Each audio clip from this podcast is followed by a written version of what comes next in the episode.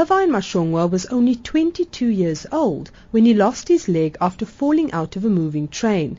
It happened on New Year's Day in 2011. He was accosted by three men who robbed him and then threw him out through the open doors. Can I, can I not say anything about that incident? The thing of explaining in detail everything, it's like you are thinking about it again and you might dream about it. His left leg was so badly damaged in the fall that it had to be amputated above the knee. He's still haunted by the events of that day. I do dream about it. I think if if I'm in pain, I would dream about it. Does it hurt sometimes your leg? Yeah, sometimes. It's not like pain, pain, but it's like that phantom pain, like feeling the leg as if is still there. The train driver is largely oblivious to what is happening on the coaches. Rail commuter Elizabeth says passengers break the doors by keeping them open. When the driver press the button for closing the doors, some people they press the doors that they mustn't close. But you can hear the sound that he pressed the button that they must be closed. It's like saying shh. Nicole Thomas used to catch a train home from school every day.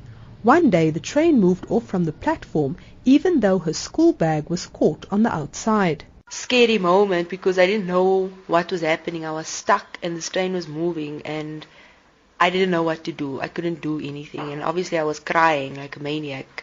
And these doors, they just closed on my bag. And I felt that, that I was restrained by this train and nobody, that's not a nice feeling to have. Fellow commuters freed the traumatized little girl by forcing the doors open. This past weekend, my husband and I caught a commuter train. There were no conductors or any other official to answer any queries. On one train, the coach doors didn't open automatically and had to be forced. Another surprising thing I noticed when I jumped on the train coming back was the fact that all the train doors were opened, almost as if it was normal for that to happen. People didn't look surprised or taken aback. Clinging to a pole with one hand, I shot a video from the open door of the speeding train. Irvine's harrowing tale kept playing in the back of my mind. Let's just say I was grateful to get off at the next station. So it's a very harrowing experience for me and I'm a novice, so imagine being forced to do this every day because there's no other way of getting around. The SABC is in possession of video footage and photographs showing how trains are allowed to run contrary to PRASA's own operating instructions. An obvious solution seems to be deploying security personnel to ensure that train doors remain closed and operational. This is an excerpt from the August hearing with Deputy Chief Justice Dikgang Moseneke. It's remarkable part of this case is we're told there's no security system after the disbanding of the railway police. Hundreds of thousands of working people and other people get into trains but there's no security for them. PRASA says it conducts regular stop and search operations to check for dangerous weapons. But the men who robbed Irvine were not armed, and so these operations seem ineffective.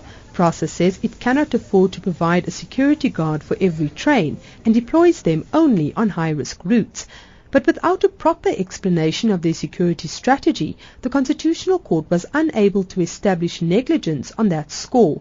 When it comes to the operationality of the doors, PRASA was held to account. Chief Justice Mogoeng Mogoeng penned the unanimous judgment. This is an essential safety procedure. It was thus negligent of PRASA not to observe that basic safety critical practice and therefore reasonable to impose liability for damages on it. In all likelihood, Mr. Mashongwa would not have been thrown out of the train had the strict safety regime of closing coach doors when the train is in motion been observed. In a previous case, the court found that PRASA owes a duty of care to its rail commuters. But here, we go a step further to pronounce that the duty concerned, together with constitutional values, have mutated to a private law duty to prevent harm to commuters. Irvine Mashongwa must still return to the High Court for a determination on how much he can sue PRASA for. The judgment also paves the way for further lawsuits offering some compensation to victims. But Irvine doesn't see it that way. forever I will, be, I will be that guy, the victim. And I don't think I like to be used as a reference forever.